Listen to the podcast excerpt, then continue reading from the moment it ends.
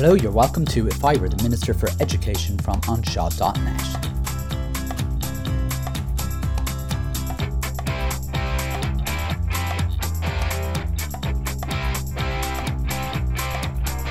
Early Childhood Education, an interview with Celine Govern. As many listeners will know, at this time of recording, which is the summer of 2022, early childhood education has been in the media, mainly because of the rising costs of the service for families, but also a chronic shortage of staff um, and many classes not being able to open. Um, is obviously interested in uh, the world of primary education. But before children come to us, they obviously have a few years of preschool. And I was interested in how the two of them link. I've often argued that um, the infants' uh, education should become part of preschool rather than primary school. And um, I was interested in maybe the thoughts of somebody or some people around this area in early childhood education and to learn a little more about the sector and how it works. I was lucky to be joined by Celine Govern, who is a early childhood educator uh, provider and uh, is also a secondary school teacher and a podcaster. So very interested to hear about those. I hope you'll enjoy this chat that I've had with Celine, where we talk about the early childhood sector, the links between preschool, primary school, and even secondary school, and lots more to do with early childhood education. And obviously, at the very end, like everyone else, Celine shares with us what she would do if she were the Minister for Education. Hello, hello. You are welcome to If I Were the Minister for Education from anseo.net. This is Simon Lewis. Um, as you may have been uh, listening in the media for the last little while, there's been a lot of talk about early childhood education, the cost of it, how it works, and so on. And I kind of thought it might be a good idea to chat to someone who actually provides uh, early childhood education. So I'm really, really happy uh, this week to be joined by Celine Govern, who is an early years provider, but also a podcaster. Uh, so we'll be talking about uh, both of those uh, things. As well as that, Celine is a secondary school teacher and actually teaches um, a, in a Leaving Cert Applied course in uh, early childhood education. Or uh, and I'd be really interested in hearing about that. So we might talk uh, on lots and lots of uh, different areas. So it's fantastic to meet you, and thanks for uh, thanks for coming on the show. Thanks, Simon. Absolutely delighted that you asked me on and that you allow me to speak about my passions freely without having to uh, say sorry i'm talking too much again but um yeah no i'm delighted to come in and talk and i think it'll be a really interesting conversation absolutely and and, and i'm looking forward to it so I always start off with a with the first question anybody asks someone in an interview, but it's not an interview. But uh, you might tell us a little bit about yourself and how you um, have gotten into the area of early childhood education, but also second level and even the world of podcasting. Yeah, yeah. So um, not a traditional route at all. So, um, yeah, I, I would have gone to school. I grew up in Dublin and went to school in Bríde in Clondalkin, where I now teach. And uh, left 19, did my leaving cert in 1990 and took the traditional route that most of us were taking, which was secretarial courses and into um, administration office work. So for 10 years or so, I worked in insurance, basically, for some mm. of the big Irish insurance companies and coming up then to I suppose I got married and and, and had um, my eldest. And he started his early years preschool journey. Um, and I, I think I just we moved house at the same time and the house that we moved we moved from rural ireland into a village onto the main street of a village and a very old big house with very old big stables and I was looking at what, what my son was was experiencing in the early years sector, and it was as easy as it was as simple as kind of saying, "God, I like that," you know, that that interests me. And I suppose for the first time, I found something that actually I was passionate about, and I couldn't stop thinking about it. I didn't feel like that about insurance, you know. so yeah, so um, it was. I started to investigate it and to see was this something that I could do, and it turned out it was. So we um over the course of two years and two further babies um, I demolished the stables and rebuilt, and so I I, I built a purpose built school. Um, and that opened 20 years ago this September. So went into it very, very green. It was only after I decided to do this that I thought I better get a qualification. so I did, and I got what was then the equivalent of a level five. It was the Mm-hmm. old NCV, NC, NCVA level two, um, which was then converted into level five. So and off we went. Wow. Um, myself and another teacher who was still with me and still still works with me. She's now my manager, and or our manager. It's not, you know, I don't Yeah. feel like it's mine as such. It's a community. Um, you know, it is. I I own it, I suppose, but I don't feel that type of personal ownership on it. Um, so yeah, so she's still with me, and we have grown and built on another room since, and all became highly qualified and experienced. And twenty years on, I'm still here. In the meantime, Mm-hmm. in the middle of all of this, as you will find out very quick if you work in the sector, it's extremely difficult to make a living in the sector. Extremely Yeah. difficult, especially when you are operating a preschool. Sure. So I decided I wanted to um, become a teacher. Uh, you know, God forgive me, but like a, a proper teacher, which was what gosh. people thought, which was Yeah. what people thought 15 years ago. Was uh, to my to my eternal shame. I know I thought Mm. that.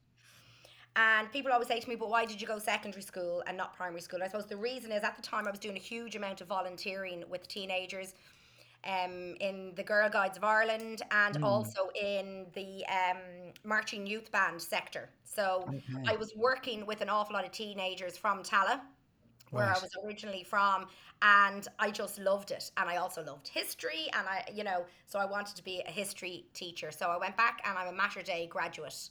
I graduated in 2011. Very good. Um, so I juggled all of these things at the same time while commuting to Dublin. Um, and that lady who I spoke about kind of held the fort during Wow. during all of that, and then I managed it all from a distance. So yeah, I'm back in Coláiste Bríde. I job share, and my subjects are religion and history, and I also teach all of the childcare on the LCA program, which is fabulous. So Fantastic. that's how I am doing a mad variety of things, really. You're very busy, which is Extremely, extremely. very very Yeah. busy one of the things that when we were talking before um we, we were talking we, we, we actually started talking on twitter uh, as as where all good conversations begin i would uh, i would Uh-huh. argue uh, but you you mentioned which i thought was really interesting that um in your in your own um preschool your um you don't you don't uh, you haven't adopted a particular model of uh, childcare, which I thought was really interesting. Um, my mum was a, a, a ran a preschool with her with her friends in the in the early nineties, uh, when I don't think the, the the industry was very well developed. But I don't think they would have even known what a model was. They they were looking after children, they were playing, and and that's essentially what they were doing. Um, but you, you, I, I assume, given that you have the knowledge uh, of the uh, of the area much more than my my mum would have done, firstly, like what what models are there um in in preschool? I mean, w- many people listening to this will know about primary school and the differences between primary schools and even secondary schools, but you, you, people have heard of Montessori. Um, they'll have heard of um, you know, uh, potentially other models. Uh, but what, what what models are there, and then why did you decide not to uh, choose one? Yeah, um, there there are any amount of models. Um, I'd say there are hundreds, if not more, models throughout the world, and some of them will be very regional, and um, they will have been developed because of the t- context of a particular environment, etc. But some of the ones that we're most familiar with, of course, Montessori is there, and certainly in the early 1990s, there were even though your although your mum didn't, but there were St Nicholas Montessori College in Dún Laoghaire, I think, would have been there, and there were people who were specialising in Montessori, and it would have been the most popular one back then. But then there's also, you know, Froebel and and um, the degree in Maynooth actually in early years education is considered a Froebel degree. You've got um, Steiner as well. High Scope, which kind of came out of America, I think. The Forest School approach now, which of course is is very common in other countries and is becoming more common in Ireland. Hmm. And one, I suppose, if I was to say, you know, if somebody was to pin me down and say, you know, give us an approach, and sometimes actually we get this when we're answering questionnaires for the department. You know, they insist that you give them a model Yeah, yeah. And I suppose I would go with the Reggio Emilia model if I'm pushed to the pin of my collar. But I did a podcast on this recently with Paula Walsh, who I podcast with, and um, it, it, it stemmed from a conversation that I had with my son, who is currently going through the level five. Mm. And I would be very resistant to a lot of the models in their entirety, but I'm very open to elements from all models. So he would come home each, you know, week and say, "Yeah, I think we're doing an awful lot of Montessori." I'd say, "Go way out of that. No, we're not. Absolutely not." And then he'd say, "We're doing a lot of Froebel," and I would- be like, "Well, I can see there's a bit of Froebel there, all right." And you know, and it really, and then he said, which I thought was genius. Why are would any school align themselves to one model when they Mm. have 22 different individuals in the one room? Yeah. Surely, what we should be doing is knowing and understanding all of the models and ad- ad- adapting a model Mm. depending on the child or the children in the classroom. So he was saying every classroom should have every model, or else how is it working? You know, Wow. so we did a whole podcast on this because I was just blown away by the whole thing. Wow. And but while while while we while we were talking about your podcast, Mm. where can people find that podcast? I'll be asking this at the end as well, but uh, now Yeah, that it's in my yeah. mind.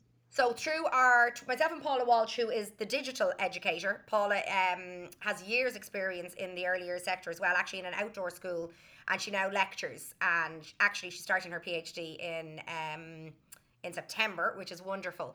So we are on Twitter under um, ECE Quality Ireland, and our podcast is also available on Podbean. But you'll find the link for it on our Twitter page. And you can go via me either on my Twitter page or Instagram page, but we'll put all them up at the end.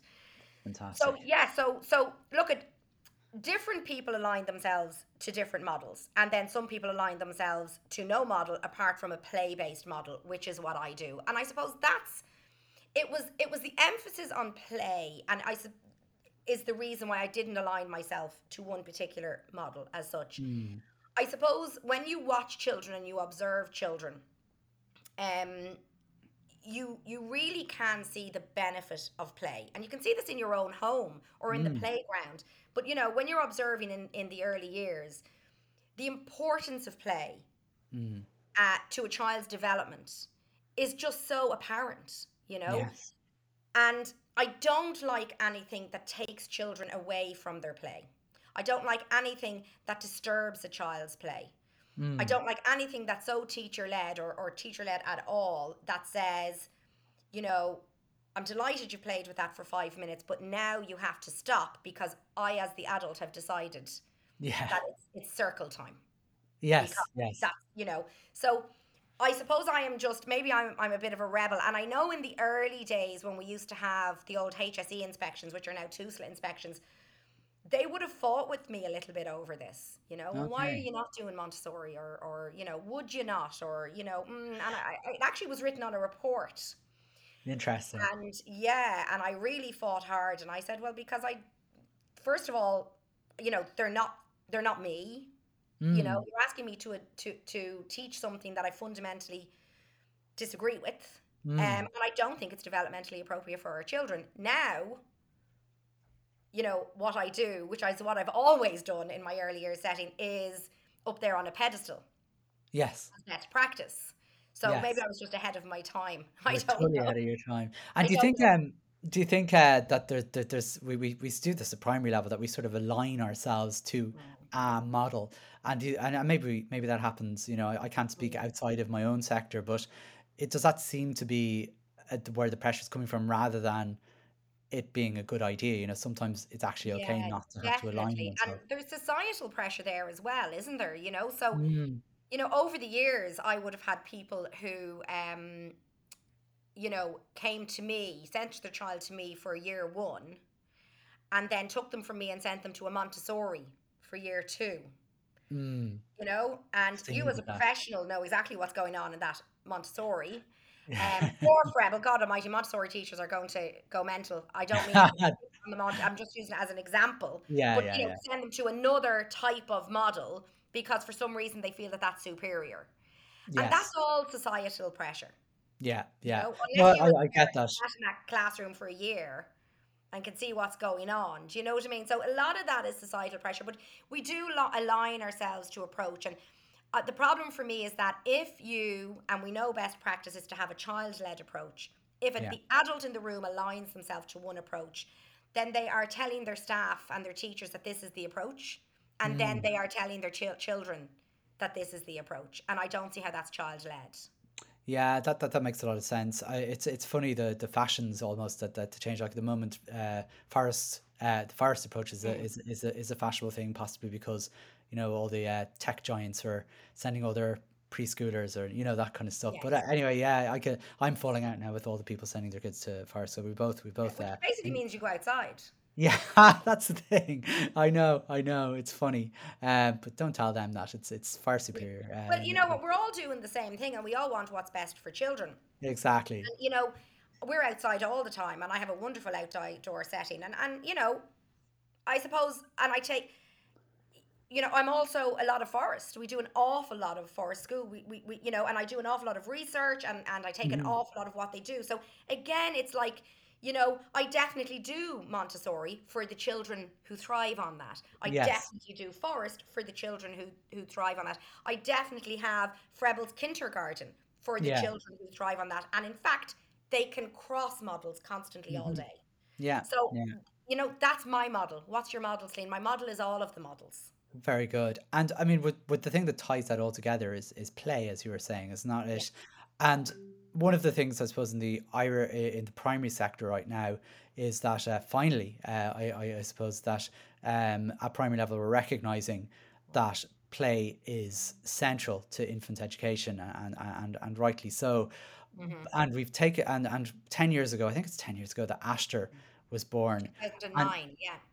Is a 2009? So it's Mm, gosh, it's more. No, oh, and I remember um I remember that was released. It sounded really exciting, and then the teachers took it and ruined it, as far as I could see. I don't. I mean, when I say the teachers, I don't mean uh, as people on the ground particularly, Yeah. but the, the by the time it filtered to teachers, it had just been ripped apart. You know that there was these things like this is only an hour a day, or this is you know this kind of stuff, and it it. It really, um, I know it really annoyed uh, the per, um, Noreen McLaughlin, I think, who who fa- who Hayes. who Noreen Hayes, Hayes. Noreen Hayes, yeah, who um sorry, uh, uh, whoever Noreen McLaughlin is, I, I wasn't I was not wrongly name checking, but Noreen Hayes, I know that really annoyed her too. Yeah. Like what what what do you think of Aistear now, fifteen years later? Is it is it worth the is it worth anything, or is it just do we need to rip it up and start Well, again? yeah, as you said, Aistear was was launched in 2009 by the NCCA, which is the National Council for Curriculum and Assessment. And it was launched and Noreen Hayes was heavily involved, who is a genius Mm, and really understands the sector really comprehensively well. yeah, Um, so there is nothing wrong with the Aistear framework. And the Ash- Aistear is not a cricket, Aistear is a framework yes, that everything else can slot into. mm, The delivery of it and how it was rolled out was appalling mm, across the early years and primary school sector. okay, I had one training session on it. I was brought to the Ardboyne Hotel in Navan, where the poor divils who were delivering it knew less than I did.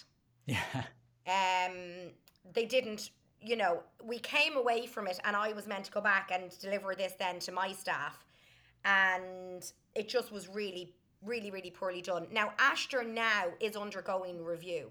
mm, So the whole thing is now being reassessed. Yeah, there are and I think I listened to your podcast on this um, some time ago, and you made the point that it, it appears that preschools um, have embraced it um, better, I suppose, or is better mm, the word, more appropriately than okay, primary schools. And of course, there's lots of reasons for that. Primary schools are burdened with mm, their curriculum. You know, did somebody say 11 subjects yeah, yeah. for infants? Lord above, you know. know, And then I thought about it today and I thought, God, I was going 11 sub. And then I thought, but sure, we're doing 11 subjects. okay, Like, when I think about it, I just don't find the time. I don't mm, timetable it all out. Do you know what I mean? yes, But do I touch English, Irish, maths, history, geography, science, art, home ec? Of course I do. Of yeah, course I do. All within the Aistear framework.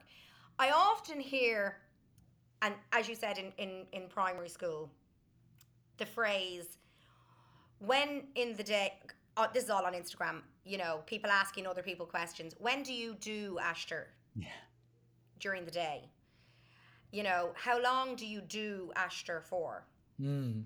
What do you do in Aistear? And I want to scream and say, if you're doing Aistear, you're you're you're, you're, you've doing it wrong. lost. You're wrong. Stop. Step back Yeah. Yeah. and ask somebody who who who who incorporates Aistear and links it in. And there are amazing primary school infant teachers who are doing this and are so um, willing to help. Aistear in action on on on Instagram and Dee. Um, I think she's Playful Classroom. Amazing work Mm. going on where Aistear is being used correctly. But Yeah. and when I speak to, to, to some of the primary school teachers and I say, What do you mean you're doing it for an hour or you're doing it for half an hour? You know, their classrooms aren't set up for this. No. That's the reality. You know, there's you shouldn't have to leave your classroom to go into an Aistear classroom. Exactly. Then you're doing it, aren't you? It's like going Absolutely. to PE. It's just a Yeah, subject. going to PE or going to the computer room, that kind of stuff. Yeah. Yeah. Yeah. So, you know, there are lots of barriers there. I was at the NCN conference a couple of months ago, National Childhood Network, and the, the two of the ladies, they were ladies, who are involved in the Aistear review were there.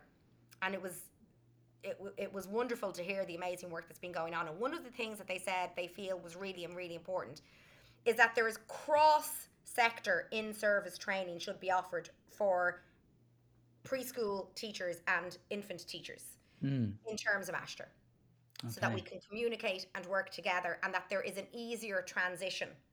You know, Okay. the problem with that, of course, is that when you're in the early years sector, there's no funding for in service training. You know, Mm. you can't get time off. You have to do it in your own time, which they do, which means Mm. that the, the preschool teachers can say, Well, I can do it at six o'clock at night. And, you know, those of us in the public sector are going, You must be joking. yeah, I know, I know. Happening, you know? Yeah. So there is, of course, all those barriers again that need to be met. But yeah, Aistear is a good framework. There's nothing wrong with it. It's going through a review because it's so old now and, and you have to mm. keep reviewing things and changing it. The implementation of it has been appalling. Yeah. Not just in the primary school sector. There are certainly still, I would say, earlier years classrooms that still struggle with it. Okay, okay. That's that's know? interesting to know. I mean, I Mm. I felt um yeah, I just I, I was so annoyed when it when it came into because I remember the tra- I I think it was a victim of of of the recession in some ways the Yeah. training because we were absolutely there was no way they were going to be able to uh, roll it out properly in terms of professional development. So it nearly became a drip feeding sort of thing that people like me got a got an hour's talk at a at a conference, and then I was to then drip feed that back to my staff uh, with no knowledge of, of, of early childhood properly. I mean proper um, um, education, but. Yeah, and I think it was no surprise that you know, and I, and I mean, it's, it's not the only thing that uh, that happens. I, I, I again, it's it's not just a, a primary school thing. That an idea comes, or a theory comes, or a, st- something comes in, or a framework comes in, and then teachers, rather than adopt it, adapt it, um, and sometimes it gets adapted very badly. I think Aistear was possibly the most extreme uh, that I've I've ever experienced, and Yeah. I, some of it, I, I, in fairness, I put down to the fact that CPD was just non-existent because nobody, there was no money, and really everyone had to kind of just figure it out for themselves. And it was almost like by consensus, it became a subject, which was, you know, and then once it was there, that was the end of it. Really, as far as it becomes, it's now like station teaching now, which is ama- it's amazing. I see it. Going to the gym. Um, what's that? Like going to the gym and you go around Yeah. the stations. Exactly, and children go to this place on a Monday, this place on a Tuesday. So it's it's no longer play based. It's No, uh, of course it's not. yeah. And, and they're also they're also not making their own decisions. I mean, what happens if the child, for example, got really engrossed in a game on the Monday in Yeah. home corner, for Yeah. example, yeah, yeah, yeah, and they thought about that all night, yeah, all night, and they went home and they spoke to their parents about it. And this is what I was doing, and I was playing with little John, and we were making a cake, and they thought about, and then they go in the next day, and they're not allowed to continue that learning because now you're a vet. yeah, yeah, exactly. You know, or whatever, or whatever it is. And I, I do think practically the C- CPD has to be undertaken with junior and senior infant teachers in terms of how children learn through play. And Yeah. th- you know, it is a very specialized area. Mm. And you know, I I also have a degree in early childhood education. So, Yes. you know, I understand how children learn and I think the practicalities of well, how do I teach a maths concept Mm. through the framework of Aistear? Okay. Yeah. And, you know, there are numerous ways to teach a maths concept. They don't have to be sitting at a table on a chair looking at a whiteboard.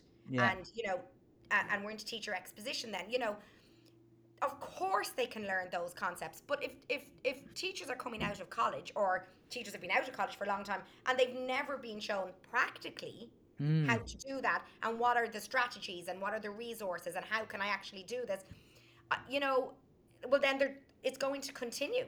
We're going to continue Yeah. teaching toddlers. Exactly.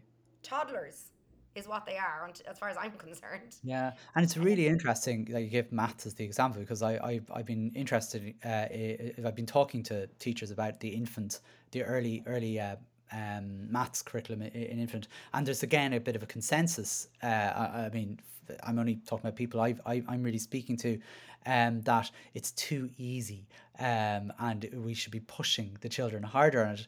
And I, I, I, I it's, it's, it, and I, I, I didn't really think about it too much until you just mentioned that. But the thing is, the re- there's a reason why it's at a at a particular level because we, we need to be in order to get a good foundation in early mathematical activities and things like that.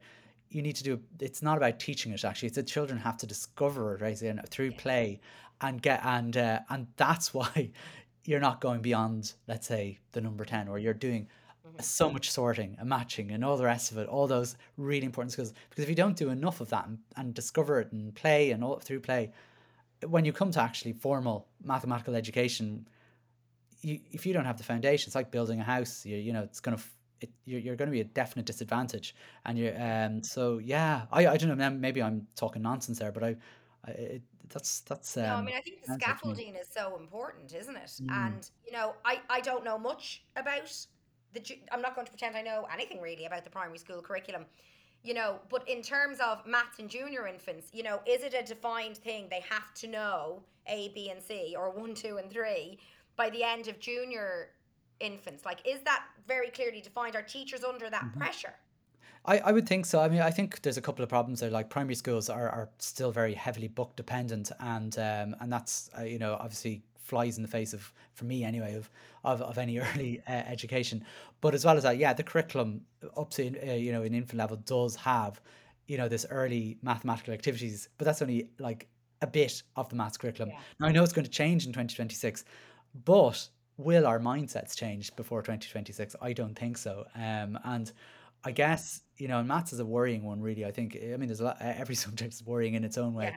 But the but given the the importance of mathematics, let's say for and how we use mathematics in this century rather than the last couple of centuries, uh, you know, it, it has to be more based on real things rather than these Yeah. abstract concepts that nobody really cares about. Um, so I, I don't know. However, on the other side of things, because I'm going to move to, Yeah. to your other job, the, the secondary school teacher job, secondary school teachers are always giving out to us about maths that we don't teach them well enough. And, uh, but Don't teach maths. I know you don't, but it gives me a good segue into getting you into it, uh, into your, Mm-hmm. wearing your secondary school hat. But I'm really interested in the fact, and the question's in two parts. What I'm in, I'm in primary school, and you're, you're uh, sort of sandwiched between your two uh, uh, levels of expertise, and I'm, I'm always fascinated by the links between them because I think they're they're very badly linked. Um, just um, but as a uh, so from both from two sides, as an early years person, what do you think primary schools should do better that we can link uh, that we can get the links better between uh, preschool and primary, and then on the other side of it, what could we do better at primary in order to I, I, I always joke and say we, we survive secondary school uh, really, but you, you're a secondary school teacher, so I, I'm going to be nice and say, well, what could we do better in primary school to kind of get to secondary school in a in a in a more in a, in a good way, or are we doing things right? I don't know. Yeah, I mean, transitions are very important and, and they're important every day, but then those huge transitions between the different sectors, you know? And, you know, you often see a huge amount of anxiety and stress when children realize that they mm. have to, and this, that they have to move, you know, and that they have to mm. leave where they feel safe and secure. and that's that happens between pri- preschool and primary, and also between primary and and secondary. Not for all children. Some mm. children transition seamlessly, Yeah. but you know, a lot of children don't. And are there things that we can do? Absolutely. I do worry about the schoolification of children. Okay. Um, I do worry that you know, in the in in the prime in the sorry in the preschool sector, that there is still a belief amongst certain um, preschool teachers and primary school teachers that we should be getting them ready for school, and no, we should not. Yes. Good. We should absolutely not be getting children. It is not the children's job to be ready for the next stage of education. It hmm. is their job to be ready for the children. Yes. And I believe that we need to meet the children where they are at, at their stage of development. Not where we believe their stage of development should be, but hmm. where it truly is. And, you know, I don't mind saying that in 20 years, I have never had a primary school teacher contact me and say, Can I come in and visit the children Really? who are coming to me? The expectation is that I will bring them to them. Wow. I, I'm surprised because we do the And opposite where I a am. huge amount of organisation Yeah. for me to get 20 children ready to parade up the road, do you know? Yeah. Or if they're going to schools outside of, you know, where you have to go. You know, so I've kind of put the foot down a little bit with it. Yeah. I am mo- I would be over the moon to Mm. welcome in a, an infant teacher to come in and see them in their environment and let Yeah. the children show the teacher what they do where Yeah. they like to play how they learn you Mm. know what the environment structurally looks like feels like smells like Yeah. you know Mm. how it works Yes. and only then i think can the junior infant teacher really have a feel for what they are getting in in september because they're they're coming in in September, and I think sometimes there is an expectation, you know, that they're just going to come in and that they're going to understand how it all works, Yeah. you know. And in the first week, it's not working. But sure, we're not surprised, Yeah. Yeah. Yeah. Like, yeah. really? Of course it isn't. you know. Yeah, and you know, so I think that's the first thing. I think that that we really need to see the children and listen to their voice in terms of where they are, not where we need them to be. Mm. But I think that kind of carries on a little bit then, and it's exactly the same thing, isn't it? It's all about where are they, not where I want them to be in first year. I haven't Yeah. been a first year tutor in quite a while. It's probably six years ago because Okay. it takes you follow with them. Sure. Um, yeah, and you know they come in and we just now I have to say some secondary schools do this really really well, and we are one mm. of those schools who do it really really well. Yeah. And there's a whole transition program, you know, mm. and there's lots of mentoring with TY students who meet them and bring them everywhere, and you know mm. they've mentoring groups and lunchtime groups and all that. That goes on all year actually. The lunchtime Yeah. group Yeah. where they can go in if they have a difficulty with a concept and you know some of the older students who are really good at something. So i think bringing the older children into that journey you know to bring them in. But yeah i do think that first year tutors need to make that journey into the primary school classroom. Yeah, and I, I in fairness, I think, uh, well, I mean, again, I, I don't know uh, about the around Ireland, but certainly in Carlow, I know the secondary schools here all visit the primary schools in the last few years, and they have proper uh, structured transition programs and that. I mean, the only thing I don't like in primary level uh, that I hear, um, and I'm always trying to, uh, I, I, it kind of irks on me, is the, the whole idea is similar to you there, is getting ready for secondary. So like giving them loads of homework for some reason, or you know, or being meaner to them for some.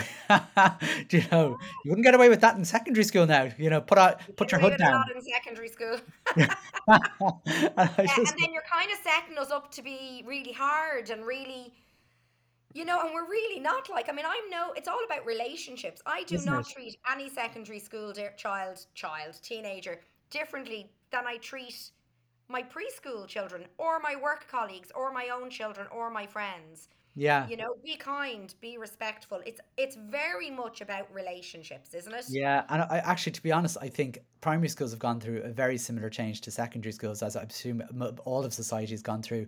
That actually, you know, the school that we might have experienced as children is not the same school uh, anymore. It is about relationships, and I think all all, all sectors have embraced that. And um, you know, I think I think maybe sometimes we project what we Yeah. experienced, maybe the 20th century way of teaching at second level you were afraid of your teacher all the rest of the you know that that traditional structure and that's just it is gone i mean i i i i I've, i have never seen it um anytime i've walked into a secondary school um in in the last decade or two anyway where you have that where i, I remember going to my my secondary school to give a i think i was there was some one of the teachers was retiring that taught me and i was so struck by the positivity Yeah. that now it was never a negative place for me, but it, but the deli- how it's it it changed completely uh, in terms of even the smell of the place. You know, as I, I, I- you know that that kind of thing. It's it was Yeah. astounding. Yeah, and Yeah, and definitely. And do you know what? It does it does strike me as we're talking. I know certainly in the secondary school that I teach, you know, at we're all basically ladies, you know what I mean? And women and nice and we just kind of it's just all like I can't even explain it. It doesn't feel like a really structured school setting. We're just a whole mm, load of women mm, you know, in there to do a job, and you've got a job whether you're a teacher or a student or, you know, and we all treat each other with respect. And, you know, and it does strike me that, as you say, in the secondary school um, sector, we have become much more um, understanding of how the young adult, the teenager, mm. um, processes things and how they develop, and we're much less structured.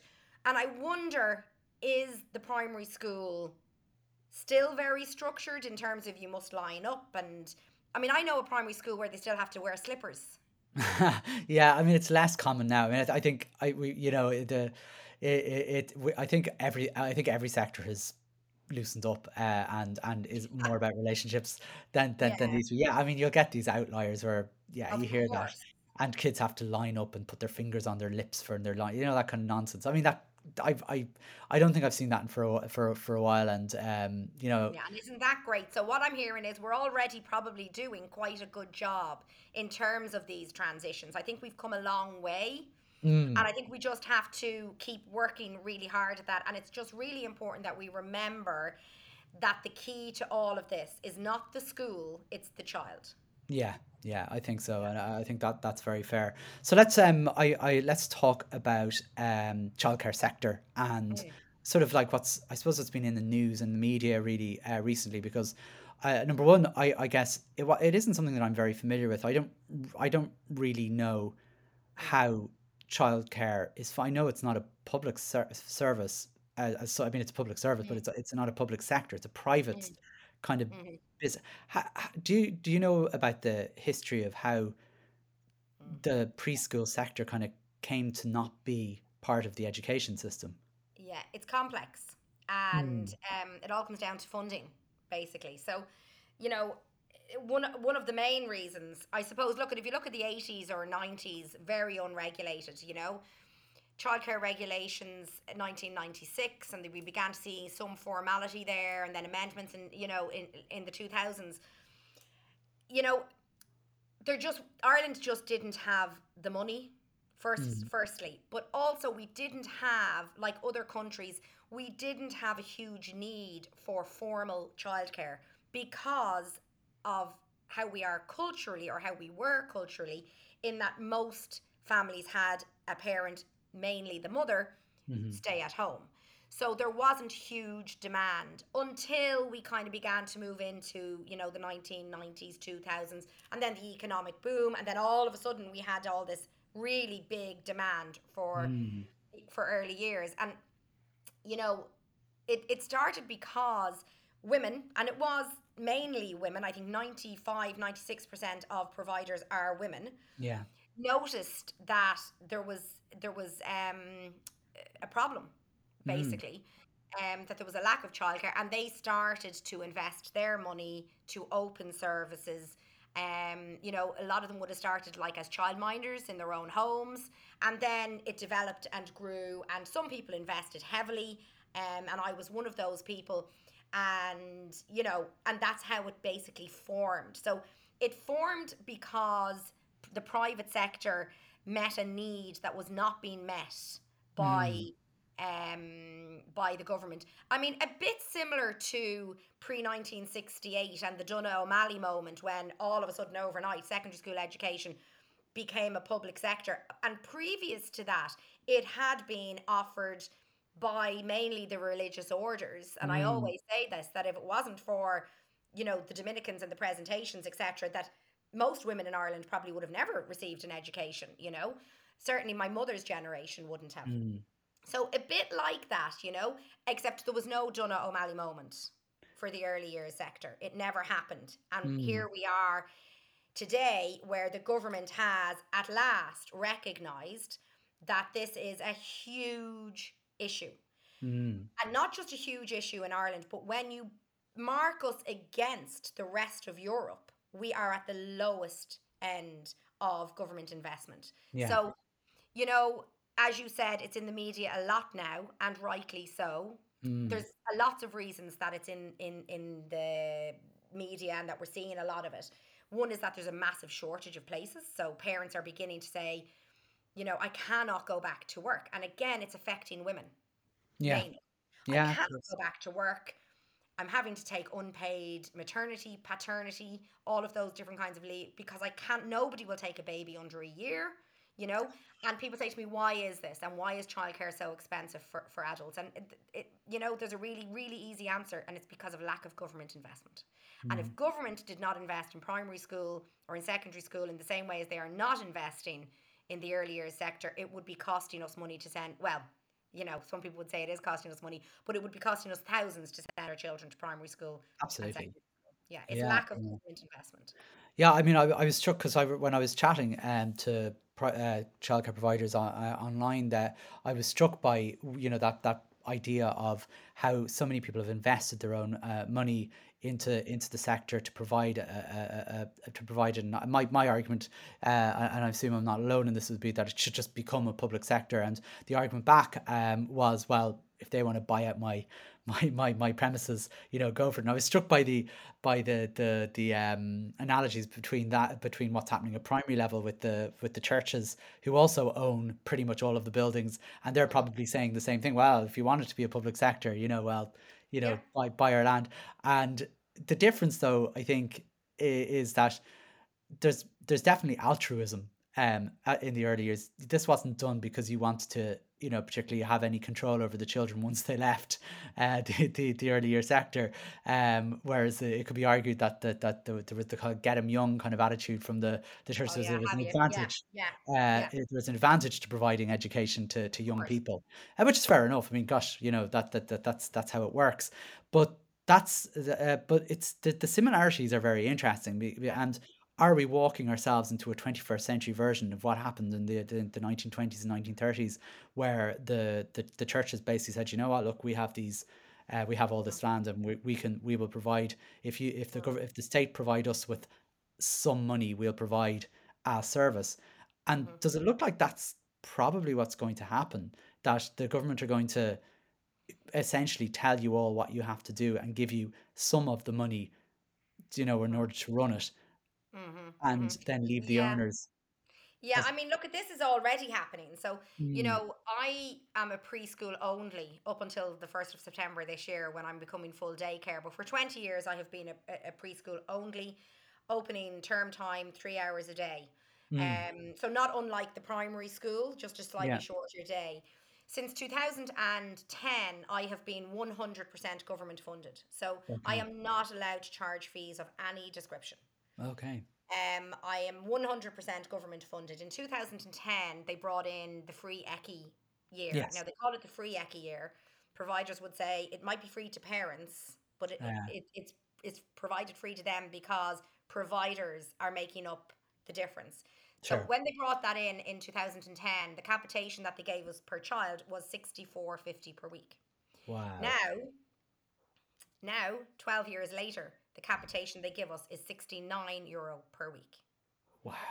So there has been a yeah, there's no point in even talking about the increase. It's non-existent really, and we are still expected to not charge fees for that service.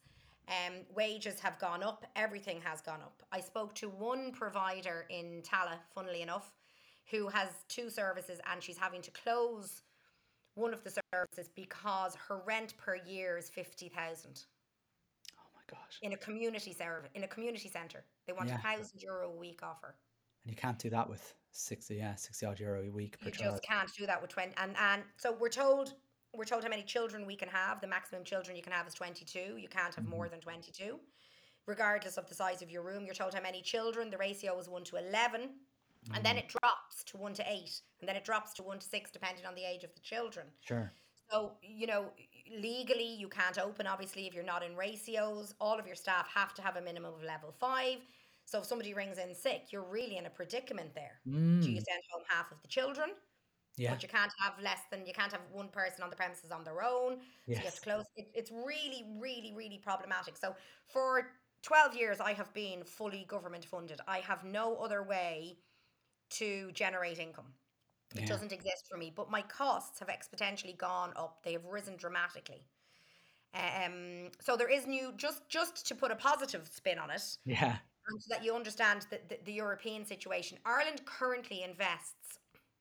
Some people say it's zero point two percent of GDP. I think it's closer to zero point three percent of Okay. GDP into the earlier sector. Yeah. UNICEF recommend one percent. That's Nice. huge difference. That's There are the good European countries, you know, Yeah. who we consider to offer really good early years education. Some of them are, are investing 1.3% of GDP into the sector. So you can see how, in, compar- and in comparison to some of the Scandinavian countries, we are a whole 1% behind. Now, that mightn't sound like a lot, but when you look at it in, in, in the hmm. bigger picture, it's billions. Huge. It's billions, you know? Yeah. So we have this year under the, the, the current Minister for Children, who I think I'm you know, I'm I'm happy to say I think he is probably Roderick O'Gorman being one of our best ministers, if not the best minister. He does seem to understand and really is trying to make a huge difference. So 220 million has been invested this year um, in order to increase wages for staff. Um, and that's currently going through a, a big process. Sure, and I'm confident it's all going to happen in September. But it's still bringing level five educators to 13 euro an hour. Oh my god. Yeah. That's what we're looking at. It's shocking, isn't it? Rising to 1550 if you're a graduate and you're a manager. It's shocking. It's Which just basically mean you probably have 10 years experience. yeah, It's Yeah. shocking. yeah. I, I it's shocking. And the reality is, now, you know, just to say, my staff who have been with me many, many, many, many, many years mm, are already on more than than the the new proposed rates are suggesting because they've been with me for so long. But that's coming out of the profit. So Yeah, the profit course. is increasing, which means I can't reinvest. I can't Mm. put in that new floor that I looked at yesterday and went, that floor is in crap condition. I can't because I'm paying it to my staff, and rightly so yeah. but I shouldn't have that. I shouldn't have that battle. So what I would say is, and there's providers out there who would shoot me down for this, but I'm a small provider, right? I don't claim to be a big provider and to understand their, you know, somebody with 500 children and 100 staff, and that's a whole business thing hmm. that I don't even can't even dream about. sure. I don't think I'd want to, in fact. But I would be inclined to say either have a Donogh O'Malley moment and take over the whole thing, or Mm. fund us properly and let us do it. Because we have done a tremendously good job for 20 years. Absolutely. Quality in the sector is amazing. We It have Mm, absolutely we have upskilled we have done degrees we've done masters you know our cpd is constant and ongoing and we do all this in our own time you know and and out of our own pockets Mm. Yeah. we get nothing for any of that absolutely nothing you know the sector i mean and Aistear is one example of it is brilliant absolutely brilliant quality is fantastic and the envy of the rest of europe wow. you know Mm, the envy of i mean if you look at even our, our AIM model access and inclusion model that we have for children with additional needs that's the envy of europe is it? It's it's that's know? fascinating to me because I'm always I'm al- Yeah, and I'm always looking. I look at AIM as a kind of a why do we not have this model in our in, in primary education? Like I find that a uh, I'm, I'm, this this is this could bring us into a tangent that could Mm. take us an hour, so we won't get into it. But Yeah, we won't go there. Yeah. how AIM is seems so good at prime uh, pre pre Mm. preschool level, and then a child is then dumped into a you know it's like everything they got in preschool is taken away,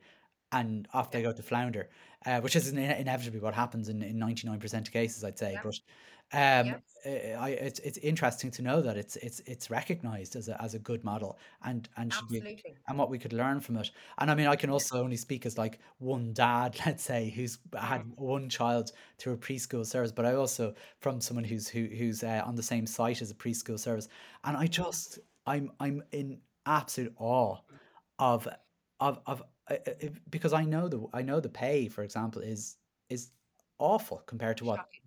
Uh, people's doing a pretty much equal job, like, and uh, um, you know, and, and the difference is, is astounding. So I, I'm going to ask you. I just want to ask you something because you mentioned, you know, that either you know do um make do a Donogh O'Malley thing and make it a public service or fund it properly. Like, would you? I mean, uh, you're you're only one person, but do, would you get a feel that is that conversation happening? Do you think what would what do you think people would do, or would it be a very polarizing sort of um thing to happen? Yeah, I don't think the conversation is happening. I think I think the conversation is happening among certain people who would Mm, like it to happen, and it's a very idealistic view. Um, I think there's a lot of people, maybe in academia, who see it as being, of course, this is the way we should go, but you know they don't work in the sector on the ground. So first of all, it would take billions to do this, and the mm, government are not going to spend the billions. And why would they when we're doing it for them cheaply? absolutely, yeah. You know so that's the first thing is is is the money. The second thing is and i and and well there's several things but you know again we are i am an early years teacher and i'm a secondary school teacher but i'm also a businesswoman and Mm, we are mainly women. And i'm extremely proud of my little business. And i have mm, seven wonderful teachers who work for me and there is pride in that. And i mm, did that and my investment over the years is over 200000 sure. you know and yes the government might buy it all off me and i might end up doing financially better but i'm not doing it for money anyway. Yeah, yeah. you know what i mean? So there's a huge amount of pride in owning my own business and having something to hand over maybe to the next generation and my son is now joining the business. So there is Mm, also that element of those of us who did embrace this and go into it we do have that bit of entrepreneurial skill about us mm. and you know as somebody who works in both spheres if you like you know um I don't know if I want to give that up. I, Yeah, it's it's very hard if you've got it if you've got that sort of um entrepreneurialism Yeah, within you yeah, to yeah. I mean, I, I don't not know how I feel that about that. Yeah, it's a hard thing Yeah, I, it really is. And then the other thing is, you know, how would it work in a practical sense? And I think very often the primary school sector see us when they view us just as being those three hours of ECCE. mm, you know? But we do way more than that. Like earlier services are open from 7 in the morning until 7 at night. Mm, offering part-time care full-time care after school care. Yeah, and how would that all mix through? And how would staff mix through? And there's an it's it's complicated but i'll tell you the one thing that won't work and this is the problem in the sector is that the government continuously make decisions on our behalf and yeah, don't bring us into the conversation. yep. And there's no point, Yeah, you know, and they're great to bring in the academics with the yeah, research, yeah, you know, but you actually need to speak to us, yeah. you know. It's the We're the on the ones who are doing it. Yeah. Yeah, I own the people it. building. I heat the building. I painted the building yesterday. Do you know what I mean? Yeah, And it's it's con- it's not connected to my house, but it's next door to my house. I'm I'm one of the lucky ones who actually has a separate building right. and a separate car park and a separate garden. But so many of them are connected to people's homes, that's right. Yeah, yeah. you know? So there's also an emotional tie there. So I don't think, I don't see it coming down the road in a hurry. no, no. I, I, I, I it's it's it's like most things that have started in education. You wouldn't start from here. Um, if you're going to if you're going to design the system, and it's how do we unravel what we've done if if that's desirable. So it's it's kind of interesting. And maybe over time, maybe over time. you Yeah. know, but it would take time. It will take a lot of time. I, don't, I absolutely. I have one more question for you because uh, we're coming up to the hour ages. Oh my goodness, we're going to bore people. no, guy, you're being abs. It, the thing that, strike me actually, just before I ask my last questions, is the similar. The, there's so many similarities. Uh, you know, with the challenges and, and, and the opportunity in in preschool as we have in primary Mhm, school. When you're saying things, going, yeah, us too, yeah, yeah, yeah, you know, that kind of thing. It's it's amazing, and um, maybe it isn't amazing. We're you know we're not we're not doing anything. We're, we're, we're really not in the same business in a way, Yeah, though yeah. doing things slightly differently and all that. mhm, But I always ask every um, person on this uh, show to tell me what they would do if they were given the reins of the Minister for Education. So you're not getting Ro- uh, uh, Rodri- Rodrigo Gorman's job because he's doing a good enough job. You're going to take on mhm. Norma Foley's job. He's not doing a great job, in my opinion. But your your your job would be to take the job off her and to um you have the power to do at least one thing um and it would happen so if you were the minister for education what is it that you would do and it doesn't have to be related to early childhood by the way Mm. Okay, I've only got one. Okay, I think I'm probably going to come off this now and say, oh, that was a bad one. But I'm going to go with it because it's the first one that came to my head, right? I think I would make it compulsory that all junior and senior infant teachers have a degree in early childhood education. oh i like that yeah i I, I like that, and it wouldn't be it wouldn't be unusual, isn't it? Isn't it true? And I, I may be wrong on this, but I, I trained in the UK, and at some point in I, in the training, we had to divide into early early years, or hmm I can't actually remember what the other one was, and it's the one I did. Mm. uh, Yeah. but yeah, um, that was time ago. I know. I feel. I know that feeling. I've forgotten most of what I did in college. yeah, I can't even remember the name of the course I did. That's terrible. Uh, but um, there was a separation. Whereas, is it true Mm, here that we don't mm. we don't do that, do we? No, we don't tend to. My understanding of primary school um, training is that it is very based around some, of you know, a lot of the older years, for example. Um, but there is that other route, and my daughter is hoping to start that now. She's already done one year in Maynooth, and now she's transferring into the degree in early childhood education. Um, and that's four years, and then a two-year PME. So Mm, um, yeah, so that's the route she's going. And the reason she's taking that route is obviously she has, you know, she's been looking at us and what we do for 21 years, and um, she really does enjoy that age group. But she wants to work in the public sector because, from a career perspective, you yeah, know, she really specifically wants to work in junior and senior infants. And I think that is where I would make a slight dif- differentiation. I think the just to say, and it was something else that I was going. I had written it down earlier on. I think junior and in- senior infant teachers need to have a degree in early childhood education, but I also think Norma Foley needs to introduce a PME mm, for people with with a degree in early childhood education. that's And I think maybe we need to have teachers who specialize in hmm infant education and sep. So I'm not sure. I'm not sure if it's the same thing to be. Te- Actually, I know it's not. It is not the same to teach sixth class as it is to teach, ju- teach junior infants. In fact, it's more similar to teach first year and sixth class Mm, than it is to teach sixth class and junior infants. They are so far apart. I absolutely. think teachers who are teaching junior infants and senior infants need to have more knowledge about how children of that age group learn, about their development, about learning through play. And I think, you know, that might be a way of us bridging that gap. Yeah, I, I, I, I fully agree with you. I mean, I, I, I we won't have time to talk about it. But I, I have a, a pr- uh, I'd, I'd love to see an a, a kind of a model where, if the sectors were to be combined, that actually we would get rid of junior and senior infants from primary schools and Yeah. have a whole early years zero to six kind of thing, and then primary starts in first class like it does like in normal countries. Yeah, I mean, Aistear, the childcare regulations cover children zero to six. yeah, Aistear covers children zero to six. Why don't we just start primary school education in first class? yeah, because it's the first class. You know, even the name would would would sort of would uh, sort of tell you that all you need to know. I think you're on the Uh, same page, Simon. That's good. I it, it's not uh, well. It is often that happens sometimes when people get to talk to each other. That's often there's so many similarities. yeah. Well, final thing is where can people find you if they want to learn more about what you do? And um, you'll hopefully will send me on the links to them after so we can put them in our show yeah. notes. Uh, where can people find you?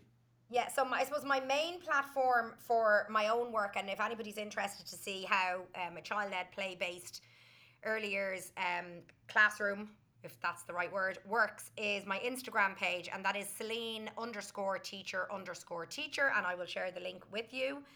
Um, excuse me, and I do also then, of course, have the Twitter um, profile, and that's what I do with Paula Walsh, who is the digital educator, and that's um, ECE Quality Ireland. And that is a community of practice basically where providers, teachers, academics, people from all over Europe come together and we discuss a different topic every Wednesday and we also have our podcasts. So um, they are my two main platforms and frankly it's busy enough. I'm not having another one. Yeah i get you. Well listen thank you so much celine uh, for coming on to this podcast, and uh, I was is, after the, the hour flew, um, yeah. and I, am sure we could talk for another hour and, and keep no going, going. But uh, it's a, it's a great um, flavor for. I mean, my my audience here are mainly primary school teachers mm-hmm. to hear what what the, the the, the similarities and and differences of the preschool service and and more similarities as, as one would, I suppose uh, have hoped uh, between the two sectors. And uh, I, I, thank you so much uh, for those of you who have forgotten that we I have Celine Govern, who is an early years provider and podcaster working in County Meath. Thanks so much uh, for thank being you, on the show, Simon. Celine. Thank you. Great stuff. So that is it for this week. Um, thank you so much for uh, those of you who are listening. If you've enjoyed this podcast, uh, we're on Google Podcasts, Spotify, Apple Podcasts, all the rest of the gang. And uh, please feel free to subscribe to the podcast if you can. If you've enjoyed this episode, also please review it, and uh, that would be much appreciated so other people can find it more easily. And that's it for this week. So thanks so much for listening. All the very best. Bye.